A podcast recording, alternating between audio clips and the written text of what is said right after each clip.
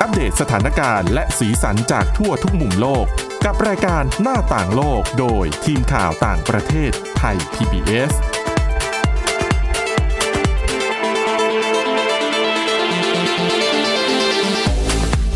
สวัสดีค่ะ ตอนรับคุณผู้ฟังเข้าสู่รายการหน้าต่างโลกนะคะ มาอัปเดตสถานการณ์และสีสันจากทั่วทุกมุมโลก กับทีมข่าวต่างประเทศไทย PBS กันเช่นเคยค่ะ ทุกวันจันทร์ถึงศุกร์เที่ยงถึงเที่ยงครึ่งนะคะ วันนี้อยู่กันกับคุณวารดาทองจำนง และดิฉันวินิษฐาจิตกรีค่ะ สวัสดีค่ะ อ่ะ เอาข่าวสารอัปเดตจากโต๊ะต่างประเทศมาฝากเหมือนเดิม เรื่องแรกวันนี้ขออัปเดตในเรื่องของโรคปอดอักเสบ ที่ตอนนี้ตอนนี้แล้วก็ก่อนหน้านี้เนี่ยมีการแพร่ระบาดอยู่ที่เมืองอู่ฮั่น อืม ทางตอนกลางของจีนแล้วก็เมื่อประมาณสัปดาห์ที่แล้วเนาะเราก็พบผู้ป่วยรายแรกในไทย ค่ะ นับว่าเป็นการพบผู้ติดเชื้อนอกประเทศจีนเป็นคนแรก ก็คือในบ้านเราเนี่ยแหละ ค่ะ เป็นคนที่เดินทางมาจากที่อู่ฮั่นเนี่ยแหละ อืม แล้วก็มาที่ไทยแต่แต่ก็ทางกระทรวงสาธารณสุขก็จัดการดูอาการอะไรเรียบร้อยนะคะ ไม่มีอะไรร้ายแรง แต่ว่าในเรื่องของการระมัดระวังโรคอะไรอย่างเงี้ย ก็ยังคงไม่ว่าจะเป็นข้อมูลการแพร่ระบาด เกิดจากคนสู่คนไหม ค่ะ หรือว่าระบาดมาจากสัตว์ตัวไหนเนี่ย อืม ข้อมูลก็ยังไม่ชัด ก็ยังอยู่ในการศึกษาทั้งหมด แต่ว่าก่อนหน้านี้ ก็มีองค์การอนามัยโลกออกมาเตือนแล้วเมื่อวันก่อน บอกว่าให้โรงพยาบาลทั่วโลกเนี่ยเตรียมการรับมือกับการแพร่ระบาดของโรคนี้ เพราะว่ามันก็เป็นไปได้ที่การแพร่ระบาดอาจจะรุนแรง อืม อืมแล้วก็ตอนนี้เบื้องต้นเนี่ยบอกว่ายังไม่ได้พบการระบาดระหว่างคนสู่คนนะ ค่ะ แต่ว่ายังมีประโยคที่ในคำเตือนนะคะ เขาก็แถลงว่าให้เฝ้าระวังการแพร่ระบาดระหว่างคนสู่คน ซึ่งมันอาจจะเกิดขึ้นได้ ในวงจำกัดอย่างเช่นในครอบครัว ค่ะ แต่ก็ยังไม่ฟันธงว่ามีหรือไม่มีอะเป็นอะไรที่ต้องตามกันต่อ ช่างเป็นโรคปริศนาซะเหลือเกิน ใช่ นะตอย่อานงเช่น นี้ สาเหตุก็ยังไม่รู้ บอกว่าเป็นน่าจะเป็นโคโรนาไวรัส ค่ะ ที่ไปเป็นตัวเดียวกันกับอ่าสาเหตุของโรคซาร์ส ค่ะ โรคทางเดินหายใจ รุนแรงเฉียบพลัน อืม แล้วก็โรคเมอร์สโรคทางเดินหายใจตะวันออกกลาง ที่ระบาดกันซาร์สก็ 10 กว่าปีละ ค่ะ เมอร์สก็ไม่กี่ปีมานี้ ซึ่งก็เสียชีวิตไปกันเยอะเหมือนกัน ค่ะ ไวรัสสายพันธุ์น่าจะเป็นสายพันธุ์เดียวกัน แต่ก็ยังไม่รู้ว่าเป็นตัวไหน ซีรีส์ไหน สปีชีส์ไหน อืม รอฟันธงกันอีกสักพักหนึ่งอะนะคะ แต่ล่าสุดนี้เมื่อวานนี้เองที่ญี่ปุ่นเขาก็พบผู้ติดเชื้อเป็นประเทศที่สองแล้วนะ ค่ะ ต่อจากเรา ไทย ใช่ ก็มีผู้ติดเชื้อใหม่หนึ่งคนนะคะ มีประวัติเดินทางไปที่แพร่ระบาดในจีนเหมือนกันเขามีอาการเป็นไข้หลังจากที่กลับมาจากเมืองอู่ฮั่นของจีน ซึ่งแน่นอนเป็นพื้นที่แพร่กระจายของไวรัสนี้ เดินทางกลับไปที่ญี่ปุ่นได้สิบวันอ่ะขออภัยค่ะ เดินทางกลับไปญี่ปุ่นได้สี่วัน อืม เสร็จแล้วเมื่อวันที่ 10 มกราคมที่ผ่านมา ก็ป่วยเป็นไข้แล้วก็ไปเข้ารักษาตัวในโรงพยาบาล จากนั้นเจ้าหน้าที่ก็ตรวจสอบนะคะ วิจัยด้านระบาดวิทยาต่างๆ ก็พบว่าอ่ะติดเชื้อไวรัสปอดอักเสบใหม่ สายพันธุ์ใหม่นี้จริง จากนั้นก็แสดงว่าตอนเนี้ยไทยเป็นประเทศแรกเนาะที่พบผู้ติดเชื้อนอกประเทศจีน แล้วก็ญี่ปุ่นเป็นประเทศที่สองต่อกันไปแล้วนะคะ แต่ว่าเรื่องของการแพร่ระบาดก็ยังคงรอคำตอบ อืม อืมจากนักวิจัยผู้เชี่ยวชาญต่างๆ ติดตามกันต่อนะคะ แต่ว่าทางการก็ไม่ให้ตื่นตระหนกอะเนาะ ค่ะ เพราะว่าก็คิดว่าเรียกว่าอะไรอะยังอยู่ในภาวะที่เฝ้าระวังได้ แล้วก็ยังไม่ได้มีการแพร่ระบาดจากคนสู่คน ค่ะ อืม ก็เดี๋ยวรอดูนะ ว่า ถ้าสำสำหรับในมุมของคุณผู้ฟังที่สงสัยเนี่ย อาการเบื้องต้นนี่มันจะเป็นประมาณ เนี่ย ไหนบ้างคะ อ่ะ ก็คื มีอาการก็คือเป็นเหมือนคล้ายหวัด ค่ะ เป็นไข้ อืม แล้วก็อาจจะมีหายใจลำบากหอบเหนื่อยเล็กน้อย อืม แต่ว่าผู้ป่วยทุกคนเนี่ย อาการเบื้องนอกข้างนอกอาจจะไม่เหมือนกันเป็นไข้อะไรอย่างนี้ใช่ไหมคะ เป็นไข้เป็นหวัด แต่ถ้าเอาไปเอ็กซเรย์นะ ค่ะ จะเจอเหมือนกับภาวะ อักเสบติดเชื้อในปอด อืม อย่างปอดทั้งสองข้างนะ ค่ะ เขาใช้คำว่าค่อนข้างรุนแรง ค่ะ ก็คือมันเข้าไปทำลายในปอดนั่นเอง อืม เขาถึงเรียกมันว่าโรคทางเดินหายใจเฉียบพลันรุนแรง เฉียบพลันรุนแรง อันนั้นคือโคโรนาไวรัสอันเดิมนะ ค่ะ แต่ตัวใหม่นี่ก็อาการคล้ายๆกัน อืม อืม อ่ะ เปลี่ยนไปฟังเรื่องสุขภาพ อีก ค่ะ เรื่องหนึ่งที่ใกล้ตัวเข้ามามากกว่าเดิม ทุกคนมี ก็คือลิ้น อืม เออแล้วลิ้นเกี่ยวอะไร ก็คือ หลายคนอาจจะเคยได้ยิน เรื่อง อ่านอนกรน ค่ะ แล้ว มันทำให้ตื่นมาแล้วเพลีย อืม เหนื่อย อืม เพราะว่าบางคนอาจจะหยุดหายใจไปด้วยเนาะระหว่าง ค่ะ ที่กรนอ่ะทีนี้ ก็เลยมีผลวิจัยล่าสุดจากวิทยาลัยแพทยศาสตร์ที่เพเรลแมนที่สหรัฐอเมริกานะคะ บอกว่าคนที่นอนกรนเสียงดัง มีภาวะหยุดหายใจขณะหลับ อ่ะ หลายคนน้ำหนักตัวเกิน หรือเป็นโรคอ้วน ตื่นมารู้สึกอ่อนเพลียสมองไม่แจ่มใส ปรากฏว่าความอ้วนของตัวหรือของร่างกายที่เราโทษว่าเป็นสิ่งที่ทำให้เราอะนอนกลนใช่ปะ ค่ะ จริง ๆ แล้วค่ะ ปัญหาที่สำคัญที่สุดในเรื่องนี้คือขนาดของลิ้น เออ เอออ ม แล้วก็ไม่ใช่แค่ขนาดของลิ้นอย่างเดียว อืม ไขมันในลิ้น อืม ด้วยคือเหมือน เป็นยังไงอะ แหมอ้วนไปถึง ไขมันในลิ้ ลิ้ น นเลยเหรอ อืม เออดิฉันต้องกลับไปส่องกระจกแลบลิ้นดู นะ อันนี้เขาบอกว่ามีหลักฐานนะคะ พิสูจน์ได้ว่าลิ้นที่แบบอ้วนหนา เต็มไปด้วยเนื้อเยื่อไขมันข้างในเนี่ย เป็นสาเหตุหลักที่ทำให้เกิดภาวะหยุดหายใจขณะหลับ อืม อืมผู้นำทีมวิจัยเขาอธิบายเอาไว้ว่าเราอะพูดกินแล้วก็หายใจทำทุกอย่างเนี่ย ใช้ลิ้น ยิ่งมีไขมันไปสะสมพอกพูนที่ลิ้นมากขึ้นเท่าไหร่ มันก็ยิ่งมีโอกาสที่เวลาเรานอนสมมติว่านอนหงายอย่างเงี้ยมันก็ตกลงไป อุด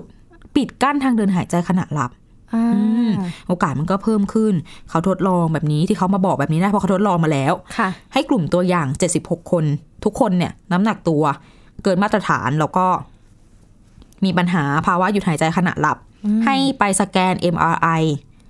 เสร็จ ให้ทุกคนเนี่ยที่น้ำหนักเกินมาตรฐานนะ ให้ไปลดน้ำหนักลงประมาณ 10% ค่ะ สมมติตอนแรกหนัก 70กิโล70 กิโลกรัม อ่า อ่ะลด 10%ก็ลดไป 7 กิโลเนาะ ค่ะ เสร็จแล้วก็เอาไปสแกน MRI อีกรอบหนึ่ง ปรากฏว่า พอผอมลง อืม ลิ้นก็เล็กลง อ่า ก็คือสัดส่วนไขมันในลิ้นมันลดลงนะคะ อุ้ยจริงเหรอเนี่ย อ่ะ ฉันว่า สรุปนั่นแหละ ผลก็คือขนาดของลิ้นที่เล็กลง เกี่ยวข้องอย่างมากกับอาการหยุดหายใจ ก็คือตอนผอมลงแล้วลิ้นเล็กลงเนี่ยเอออาการก็ดีขึ้น สัมพันธ์ดีขึ้นถึง 30%เ อืม เทียบกับขนาดของเราจะบอกว่าเอออ้วนแล้วไขมันพอกที่คอใช่ไหม อ่า แต่จริงๆ คือลิ้นนี่แหละ เป็นตัวหลักเอ่อเนื้อเยื่ออ่อนอื่นๆ ไม่ว่าจะเป็นขากรรไกรคอเนี่ย ไม่สำคัญเท่ากับขนาดของลิ้นที่ลดลงไป อืม อืม ซึ่งไขมันคุณหมอเนี่ยเขาบอกว่า ด้านหลังของลิ้นเนี่ย ที่มีไขมันไปสะสมอะ่ะ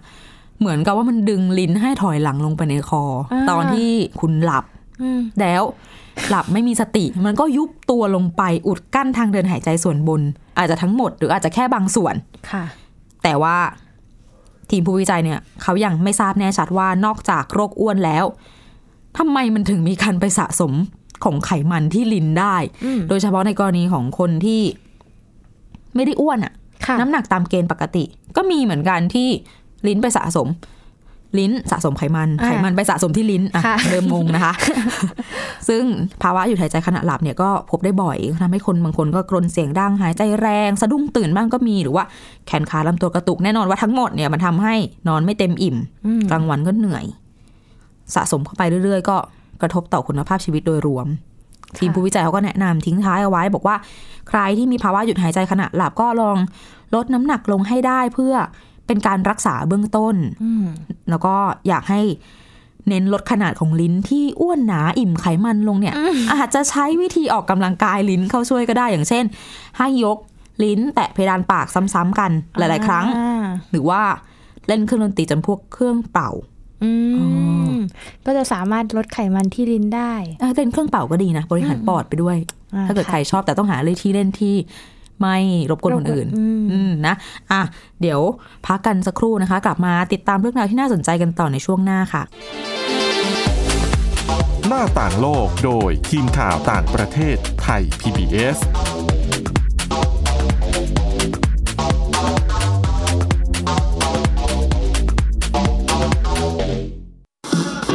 ไทย PBS Digital Radio Infotainment for All สถานีที่คุณได้ทั้งสาระและความบันเทิง บนคลื่นระบบดิจิทัล ทุกวัน 6 โมงเช้าถึง 3 ทุ่ม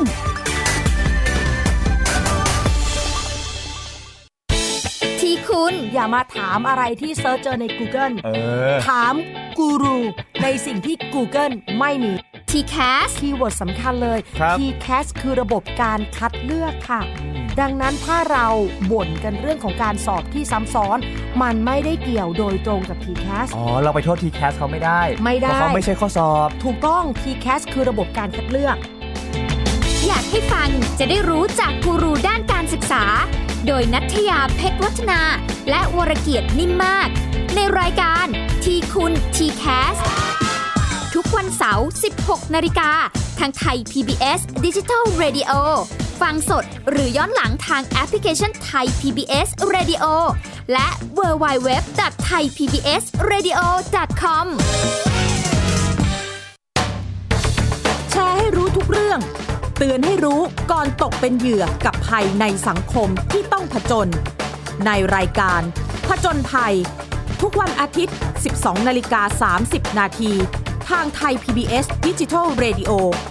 ฟังสดหรือย้อนหลังที่แอปพลิเคชันไทย PBS Radio และ w w w t h a i p b s r a d i o c o m หน้าต่างโลกโดยทีมข่าวต่างประเทศไทย PBS กลับมาสู่ช่วงที่ 2 ของรายการหน้าต่างโลกนะคะยังต่อกันในเรื่องของอาจจะเกี่ยวกับสุขภาพก็ไม่เชิง เพราะว่าแปะกล้วยมันก็เป็น ค่ะ สมุนไพรที่หลายคนนิยมกินเหมือนกันนะ ใช่ค่ะ แต่ว่าหลายคนอาจจะไม่รู้ว่าต้นแปะกล้วยเนี่ย อายุยืนมาก เป็นพันปีค่ะ อ่ะ อ่ะ ก่อนอื่นต้องถามคุณวินิฐาก่อนว่า คุณวินิฐารู้จักต้นแปะกลวยไหม นึกภาพออกไหมว่ามันเป็นยังไง ไม่รู้เข้าใจถูกไหม อืม คือเห็นจากอาหารเสริมที่ซื้อมากิน ค่ะ ไม่แน่ใจว่ามันคือกิงโกะบิโลบาหรือเป อ่า ล่า ใช่ใช่ ที่ใบ คือ มันคล้ายๆใบบัวบก ใช่ค่ะ แต่ตัวต้นจริง ๆ ก็ไม่รู้ ตัวต้นจริง ๆ ของมันนะสูงใหญ่มาก แต่ว่าชื่อภาษาอังกฤษของมันคือกิงโกทรีจริง ๆ อ่ะ อ่าแล้วก็แต่ถ้าพูดถึงถ้าคนไทยเนี่ยส่วนใหญ่จะรู้จักแปะกล้วยในรูปแบบที่เป็นเม็ดที่เราทานในขนมหวานเนอะ อ๋อ ใช่ใช่ไหมก็สำหรับรูปร่างของต้นแปะกล้วยนะคะ ก็คือจะเป็นต้นไม้ที่มีขนาดใหญ่เลย แล้วก็จะมีใบเป็นสีเขียว แต่ว่ามันจะเปลี่ยนเป็นสีเหลืองในช่วงฤดูใบไม้ร่วง แล้วก็เป็นต้นไม้ที่เติบโตช้าค่ะ แต่จะมีอายุยืนถึงพันปีเลย แล้วก็มีถิ่นกำเนิดมาจากจีน โดยปัจจุบันนะคะเราก็คือสามารถพบต้นแปะกล้วยเนี่ยได้ตามสวนสาธารณะหรือตามที่ส่วนบุคคลได้ แต่ว่าในป่าธรรมชาติเนี่ยต้นไม้ชนิดนี้เนี่ยเกือบจะสูญพันธุ์แล้ว เนื่องมาจากการตัดไม้เพื่อการค้าค่ะ อืม โดยองค์การระหว่างประเทศเพื่อการอนุรักษ์ธรรมชาตินะคะ หรือ IUCN เนี่ยได้จัดให้ต้นแปะกล้วยเนี่ยอยู่ในบัญชีเสี่ยงที่จะสูญพันธุ์แล้ว อืม ค่ะ กลับมาที่งานวิจัยของเราก็คือนักวิทยาศาสตร์จากสหรัฐอเมริกาและจีนเนี่ยเขาก็คือจะพยายามไขคุณสมบัติที่ทำให้ต้นแปะกล้วยเนี่ยมีอายุยืน อะไรที่ทำให้ต้นแปะกล้วยเนี่ยมีอายุยืนเป็นพันปีค่ะ ค่ะ ผลการศึกษาก็พบว่า เป็นเพราะต้นแปะกล้วยเนี่ยสามารถสร้างสารเคมีที่ต่อต้านโรคและภาวะแรงได้ นอกจากนี้ต้นแปะกล้วยยังจะต่างจากพืชชนิดอื่น ๆ ตรงที่ยีนของมันเนี่ยไม่ได้ถูกตั้งโปรแกรมมาให้สุดโทรมหรือแก่ตัวลง อ๋อ ค่ะอ่ะ เดี๋ยวจะไปขยายความกันนะคะ ก็คือเอ่อนักวิจัยในสหรัฐและจีนกลุ่มเนี้ยเขาได้ทำการศึกษาต้นแปะกล้วยที่มีอายุระหว่าง 15 ปีถึง 667 ปี ด้วยการดูวงรอบต้นไม้ แล้วก็วิเคราะห์เซลล์ วิเคราะห์เปลือกไม้ใบไม้ เมล็ดพันธุ์ จึงพบว่าต้นแปะกล้วยเนี่ยมีสารเคมีที่ช่วยป้องกันความเครียดที่เกิดจากเชื้อโรคและภาวะภัยแล้งที่ อืม ต้นไม้หลาย ๆ ต้นเนี่ยจะมีกัน แล้วก็สารเคมีเหล่านี้ก็จะได้แก่สารอนุมูล ต้านอนุมูลอิสระ สารต้านจุลินทรีย์ แล้วก็ฮอร์โมนที่ช่วยปกป้องพืชจากภาวะแล้ง โดยคุณริชาร์ดดิกสันนะคะ จากมหาวิทยาลัยนอร์ทเท็กซัสเนี่ยได้บอกว่านักวิทยาศาสตร์เนี่ยไม่พบหลักฐานใดเลยที่บ่งบอกว่าต้นแปะกล้วยเนี่ยจะสูญเสียความสามารถในการต่อสู้จากความเครียดเมื่อมันมีอายุเยอะขึ้น หรือพูดง่ายๆก็คือ มันเป็นต้นไม้ที่ไม่รู้จักคำว่าแก่ชรา อืม ไม่ ค่ะ เสื่อมไม่อะไรเลย ไม่ค่ะ ก็แต่ว่าบางทีเนี่ยเราจะสามารถเห็นได้ว่าต้นแปะกล้วยบางต้นเนี่ยจะสามารถเอ่อดูซุดโทรมแต่ก็จะเป็นเพราะมาจากสภาพอากาศที่ อืม หนาวเหน็บหรือโดนฟ้าผ่า แต่ว่าถ้าเกิดพูดถึงเรื่องการแก่ตัวหรือแห้งแล้งเนี่ยเอ่อแปะกล้วยเนี่ยจะไม่ประสบพบเจอเลย ค่ะ ก็สำหรับคุณผู้ฟังที่สนใจอยากจะอ่านข้อมูลเรื่องนี้เพิ่มเติมนะคะ ก็ไปสามารถตามอ่านได้ในงานวิจัยฉบับเต็มของวารสาร PNAS ค่ะ อืม ค่ะ น่าสนใจเหมือนกันนะ ถ้าดิฉันปลูกต้นไม้ไม่เป็นเออไม่รู้วิธีดูแลต้นไม้ซื้อแปลกกล้วยมาปลูกได้ไหมอ่ะ ก็ก็ มั น่าจะ จะโต ได้ ใน นะ สภาพอากาศแบบบ้านเราไหม ก็เขาบอกว่า มันอยู่ที่จีน แหล่ง เนอะ กำเนิดที่จีนเนาะแต่ว่าของถ้าเกิดปลูกในภาคเหนือของเราก็อาจจะเป็นไป น่าจะมี ได้ ความเป็นไปได้ อืม แต่น่าสนใจตรงที่ว่าแหมอย่างนี้ก็ไม่ต้องมาเหนื่อยรดน้ำต้นไม้อะไรกันเท่าไหร่ ใช่เพราะว่าไม่แรง เอ้ยถึงเจอแรงก็คือจะไม่ตาย อืม จริงๆ เข้าใจผิดไปเลยนะ เรื่องต้นแปะกล้วย เพราะความที่เห็นว่าใบมันอะคล้ายกับใบบัวบก ค่ะ ก็เลยคิดไปเองว่าน่าจะเป็นพืชใบบัวบกมันเลื้อยอยู่ตามดิน อ่า ใช่ไหม อ่า ก็เลยนึก ใช่ ว่า ใช่ มันเป็นต้นเล็ก อืม ๆ ลืมคิดไป ว่ามีเม็ดมีอะไรที่เรากินกัน ใช่ใช่ใช่ อืมน่าสนใจนะคะ ค่ะ อ่ะเรื่องสุขภาพ อืม หรือของที่เกี่ยวกับสุขภาพยังไม่หมด เดี๋ยวนี้หลาย ๆ คนกำลังฮิตกัน ค่ะ เรื่องของการวิ่งมาราธอน ม เออ ใช่ หลายคนลุกมา เร็วๆนี้ ง ก็มีกิจกรรม เออ วิ่ง วิ่ง เพื่อ ไล่ เป็นทางการเมืองด้วย ใช่ ทั้งเดินทั้งวิ่งอ่ะ ค่ะ ฝ่ายไหนชอบอะไรก็ แล้วแต่เนาะ ค่ะ แต่ล่าสุดเนี่ย เรื่องของสุขภาพเนี่ย การวิ่งมาราธอนที่เขาฝึกฝึกๆกันเนี่ยเขาบอกว่าช่วยชะลอวัยหลอดเลือดได้นะคะทำให้อ่อนยาวกว่าอายุจริงถึงสี่ปี ชะลอวัยหลอดเลือด อ่ะอย่าลืมสิว่าหลอดเลือดในร่างกายของเรามีอายุด้วย อ๋อจริงเหรอคะ ใช่ค่ะมันมีเป็นผลกับโรคความดันอะไรต่างๆอืมซึ่งผลวิจัยทางการแพทย์ล่าสุดเนี่ยเขาบอกว่า นักวิ่งมาราธอนหน้าใหม่ที่กำลังฝึกเตรียมตัวจะไปลงแข่งครั้งแรก ๆ เนี่ย จะได้ประโยชน์จากการฝึกฝนร่างกายเป็นเวลานานหลายเดือน ซึ่งพอฝึกแล้วนะ หลอดเลือดจะกลับมามีสภาพที่แข็งแรงแล้วก็ยืดหยุ่นมากขึ้น คล้ายกับว่าเหมือนกับไปย้อนวัยให้หลอดเลือดเนี่ย ค่ะ เท่ากับสมมติคุณอายุ 30 อืม วิ่งวิ่งไปจะเหมือนกับหลอดเลือดของคุณ เป็นหลอดเลือดของคนที่อายุแค่ 26 ปี อืม ย้อนไปได้ 4 ปีนั่นเอง ฉันเข้าใจว่าตอนวิ่งเนี่ย แบบอาจจะเลือดสูบฉีดเยอะ อืม อะ เหมื ไร อน แบบ ได้ออก นี้ กำลังกายประมาณ ค่ะ นี้ ทีมนักวิจัยจาก University College London นะคะ หรือว่า UCL เนี่ย แล้วก็มีวิทยาลัยการแพทย์และทันตแพทย์ที่ London and Barts ด้วย ตีพิมพ์ผลการศึกษานี้ในวารสาร Journal of American College of Cardiology เกี่ยวกับเรื่องของการศึกษาเกี่ยวกับโรคหัวใจ ค่ะ บอกว่าการซ้อม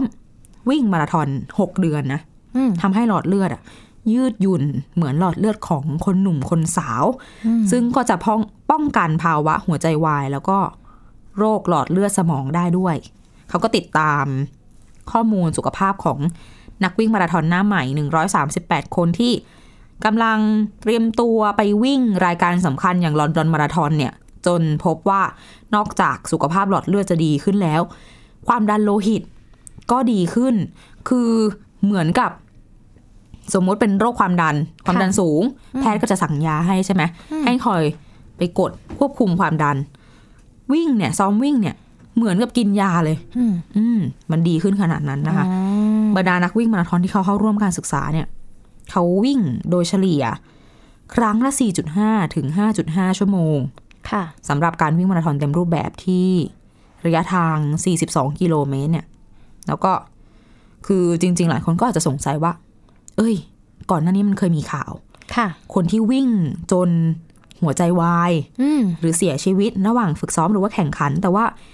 มันก็ไม่เยอะ แล้วก็หลายคนที่เขาเสียชีวิตไปเนี่ย เพราะมีอาการของโรคหัวใจอยู่ก่อนแล้ว แล้วก็ไปวิ่งอย่างเงี้ยนะคะ คนที่มีปัญหาสุขภาพก็เลย เขาก็แนะนำแหละว่า ยังไงก็ปรึกษาแพทย์ก่อนนะ อืม ก่อนจะไปฝึกร่างกายแบบ เดี๋ยวค่อยเป็น หนัก ค่อย หน่วง ไป ใช่อย่าหักโหมนะคะ มูลนิธิหัวใจของอังกฤษค่ะ ที่เป็นคนให้ทุนสนับสนุนงานวิจัยเนี่ยก็บอกว่า การออกกำลังกายแบบแอโรบิกในระดับที่เบากว่าการฝึกวิ่งมาราธอนเล็กน้อยคือไม่ต้องเหนื่อยขนาดนั้นก็ได้ ค่ะ ก็จะได้ผลดีคล้ายๆกันนะคะ แล้วเขายังแนะนำด้วยว่าใครสนใจฝึกวิ่งมาราธอนเนี่ย ให้เริ่มซ้อม ก่อนลงแข่งหลายๆเดือนเลยนะ ค่ะ แล้วก็เริ่มต้นด้วยการเริ่มต้นการฝึกทุก ๆ ครั้งด้วยการอบอุ่นร่างกายก่อน แล้วก็วิ่งทีละน้อยคือค่อยๆ เพิ่มระยะทาง อย่าหักโหม แล้วก็อย่าไปวิ่งทุกวันหยุดพักบ้าง ให้กล้ามเนื้อให้ข้อต่อของร่างกายเราได้ฟื้นฟู จนแข็งแกร่งขึ้น ค่ะ อืมก็น่าสนใจนะคะสำหรับใครที่คิดว่า ปีใหม่แล้วจะไปออกกำลังกายฉันนี่แหละ อืม เออจะไปวิ่งบ้างอะไรบ้างเออก็มีแรงจูงใจเพิ่มอีกอย่างหนึ่งมันดีต่อสุขภาพเนาะ ค่ะ แล้วก็ตอนนี้ก็ผ่านปีใหม่มา สักพักแล้ว สักพักแล้ว จะขึ้นเดือนแล้ว คุณ น่า วิ จะ นิฐา เริ่ม ได้เริ่มหรือยังบ้าง เริ่มไปครั้งหนึ่ง โอ้ยก็ถือว่าเป็นสัญญาณที่ดี ยังไม่ดีพอ อ่ายังไม่ดี อ่าไว้นะ เป็นกำลังใจให้หลายคนที่ ค่ะ ชะตากรรมเดียวกับดิฉัน ค่ะ นะคะ อีกเรื่องหนึ่งที่น่าสนใจเหมือนกันเป็นเรื่องสิ่งแวดล้อมเนาะ อืม อืม เป็น กับของใกล้ตัว ใช่ค่ะ ของใกล้ตัวก็คือ หลอดยาสีฟันนั่นเองก็คือคอเกตค่ะ เขาได้เปิดตัวยาสีฟันรุ่นใหม่ที่ใช้หลอดยาสีฟันที่ทำมาจากวัสดุรีไซเคิลนะคะ โดยยาสีฟันรุ่นใหม่เนี้ยก็มีชื่อรุ่นว่า Smile for Good ซึ่งเป็นยาสีฟันรุ่นแรกที่ตัวหลอดอย่างที่บอกไปทำมาจากวัสดุรีไซเคิลค่ะ ซึ่งวัสดุเนี้ยมันจะแตกต่างกับหลอดยาสีฟันทั่วไปที่มีอยู่ตามท้องตลาด ก็คือหลอดยาสีฟันทั่วไปที่มีอยู่ตามท้องตลาดเนี่ย จะทำมาจากพลาสติกและอลูมิเนียมผสมกัน ซึ่งตัวหลอดเนี้ยมันจะไม่สามารถนำมารีไซเคิลได้ ตามข้อมูลจากเว็บไซต์ The Guardian นะคะ ระบุว่าปีปีหนึ่งเนี่ยจะมีผู้บริโภคใช้หลอดยาสีฟันแบบปกติทั่วไปก็คือเป็นหลอดผสมอลูมิเนียมเนี่ย ถึง 20,000 ล้านหลอดต่อปี ก็ลองนึกภาพตามดูนะคะว่าหลอดยาสีฟันแบบเก่าเนี่ยมันจะสร้างมลพิษทางขยะพลาสติกมากแค่ไหน อ่ะ ค่ะ โดยหลอดรุ่นใหม่ของคอเกตเนี่ยเขาจะทำจากพลาสติกชนิดเดียวกับที่ทำกล่องนม ก็คือเป็นพลาสติกแบบโพลีเอทิลีนที่มีความหนาแน่นสูง แล้วก็เป็นพลาสติกที่สามารถนำกลับมารีไซเคิลได้ แล้วก็ยังทำให้ผู้ใช้เนี่ยบีบง่ายมากขึ้น โดยตอนนี้ค่ะเขาก็คอเกตก็ได้เริ่มวางจำหน่าย ยาสีฟันรุ่นใหม่เนี่ยตามท้องตลาดในอังกฤษแล้วส่วนสนนราคาเนี่ยจะอยู่ที่ 5 ปอนด์ต่อ 1 หลอด หรือเกือบประมาณ 200 บาทสำหรับขนาด 75มิลลิเมตรซึ่งถือว่าเป็นราคาที่แพง เมื่อเทียบกับยาสีฟันปกติทั่วไปถึง 6 เท่า ค่ะ โดยหัวหน้าผู้บริหารระดับสูงของคอเกตเนี่ยเขาก็ยังตั้งเป้าหมายนะคะว่าภายในปี 2568 หรืออีกประมาณ 5 ปีข้างหน้าเนี่ยคอเกตจะเปลี่ยนผลิตภัณฑ์บรรจุภัณฑ์ทั้งหมดเนี่ยให้สามารถรีไซเคิลได้ร้อยเปอร์เซ็นก็ถือว่าเป็นเอ่อแผนการที่ดี น่าสนใจ น่าสนใจ เข้ากับยุคนี้นะ ค่ะ ซึ่งเนี่ยที่บอกว่าบางหลอดบีบยากอะ่ะ อืม ก็เข้าใจเลยนะ ค่ะ มันจะมียาสีฟันที่เป็นหลายๆคุณผู้ฟังหลายคนจะใช้กันที่เป็นนำยาสีฟันเอ่อ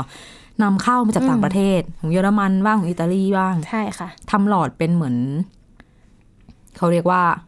เป็นเหมือนสมัยเก่าอ่ะ อ่า ก็จะเป็นหลอด ยังไงะ ที่ดูหน้าตาเป็นโลหะเลยอ่ะ อ๋อ บี ค่ะ บยากมาก ซึ่งแบบไม่มีพลาสติกผสมเนาะ มีบางยี่ห้อก็เป็นดิฉันไม่แน่ใจแต่ อ่า จับดูอะมันรู้สึกมันเป็นโลหะ อ่ แต่บาง ค่ะ ยี่ห้อก็เป็นพลาสติกอย่างพลาสติกบวกโลหะแบบที่ อ่า คุณวราดา ใช่ บอกแต่หนา อืม คือวิธีที่จะใช้มันให้ได้คุ้มค่าที่สุดสำหรับดิฉันคือต้องใช้ไอ้เครื่อง ค่ะ ที่มันหนี ห บ มุนๆเนาะที่มันจะบอก เพราะว่า ออกม เอามือเค้นมันไม่ออกเหมือนปกติ ก็ซึ่งมันก็แน่นอน พอเป็นขยามนก็ย่อยสลายยากไปอีกนะคะ ค่ะ ก็ อ่า ดิฉันมีเรื่องสุขภาพต่ออีกเรื่องหนึ่งค่ะ ค่ะ เป็นผลการวิจัยจากอังกฤษค่ะ ที่ระบุว่ามลพิษทางอากาศเนี่ย สามารถจะทำให้ผู้คน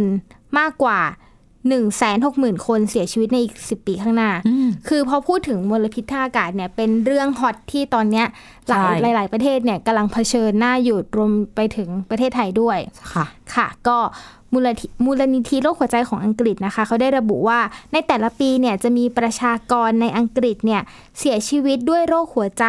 แล้วก็โรคที่มาจากมลพิษทางอากาศเนี่ยประมาณ 11,000 คนต่อปี โดยหากรัฐบาลเนี่ยเขาได้ขู่รัฐบาลอังกฤษเลยว่าถ้าหากรัฐบาลอังกฤษไม่ควบคุม หรือดำเนินมาตรการปรับปรุงคุณภาพอากาศอย่างจริงจังเนี่ยค่าเฉลี่ยของผู้เสียชีวิตเนี่ยจะเพิ่มขึ้นเป็น 160,000 คน ภายในเวลาระยะเวลา 10 ปี หรือเฉลี่ยประมาณ 43 คนต่อวัน โอ้โห ค่ะ ก็ด้านดรมาร์คมิลเลอร์นะคะ เป็นผู้เชี่ยวชาญด้านมลพิษทางอากาศเนี่ยระบุว่า เนื่องจากมลพิษทางอากาศเนี่ยจะเข้าไปทำลายระบบหมุนเวียนเลือด แล้วก็เลยจะเพิ่มความเสี่ยงให้เกิดริ่มเลือด แล้วก็นำไปสู่โรคหัวใจวาย แล้วก็โรคหลอดเลือดสมองอักเสบได้ ก็ทางมูลนิธิหัวใจของอังกฤษค่ะ เขาก็กล่าวเพิ่มเติมว่าค่าฝุ่นละอองขนาดเล็กหรือ PM 2.5 เนี่ย ก็เป็นปัญหาสำคัญที่ทำให้เกิดผลกระทบกับสุขภาพหัวใจ แล้วก็เป็นตัวเร่งให้เกิดความเสี่ยงในโรคหัวใจวาย อืม รวมไปถึงยังเป็นตัวการที่ทำให้สุขภาพของเราเนี่ยแย่ลงกว่าเดิมด้วย ทางมูลนิธิโรคหัวใจของอังกฤษนะคะ ก็เลยเสนอให้รัฐบาลอังกฤษเนี่ยออกมาตรการที่เร่งด่วน แล้วก็บังคับใช้กฎหมายป้องกันสุขภาพของประชาชนในประเทศ ก็เขายกตัวอย่างว่าเหมือนก่อนหน้าเนี้ยรัฐบาลอังกฤษเคยออก เคยออกกฎหมายอากาศบริสุทธิ์เมื่อช่วงปี 1950 แล้วก็ปี 1960 ก็คือการออกมาตรการห้ามสูบบุหรี่ในสถานที่สาธารณะ ค่ะ ซึ่งมาตรการเหล่านี้ก็แสดงออกว่ารัฐบาลเนี่ยเอ่อจริงจังกับการปรับปรุงคุณภาพอากาศนะเขาก็เลยเรียกร้องให้ออกมาตรการคล้ายๆแบบนี้เพิ่มอีก ค่ะก็ปัจจุบันค่ะค่าฝุ่น PM 2.5 ในอังกฤษนะคะ เฉลี่ยอยู่ที่ 25 ไมโครไมโครกรัมต่อลูกบาศก์เมตร ขณะที่องค์กรอนามัยโลกค่ะ หรือ WHO เนี่ยกำหนดให้อยู่ แค่อยู่ที่ 10 ไมโครกรัมต่อลูกบาศก์เมตร ก็คือเกินไปตั้ง 15 ไมโครกรัมต่อลูกบาศก์เมตร อืม อืม ก็ขณะเดียวกันก็เอาใจช่วยกรุงเทพมหานครแล้วก็ เหมือนกัน รัฐบาลไทยของเรา เช่นกัน ใช่ค่ะ นะคะ และนี่คือเรื่องราวน่าสนใจที่นำมาฝากกันในวันนี้ค่ะ ติดตามฟังรายการหน้าต่างโลกกันได้นะคะ ทางเว็บไซต์ www.thaipbsradio.com หรือว่าฟังผ่านพอดแคสต์ก็ได้นะคะ ค้นหาคำว่าหน้าต่างโลกค่ะ อัปเดตสถานการณ์และสีสันกับพวกเราได้ทุกวันจันทร์ถึงศุกร์ค่ะ วันนี้เราสองคนและทีมงานทั้งหมดลาไปก่อน สวัสดีค่ะ สวัสดีค่ะ ติดตามรับฟังรายการย้อนหลังได้ที่เว็บไซต์และแอปพลิเคชันไทย PBS Radio ไทย PBS ดิจิทัล Radio วิทยุข่าวสารสาระ เพื่อสาธารณะและสังคม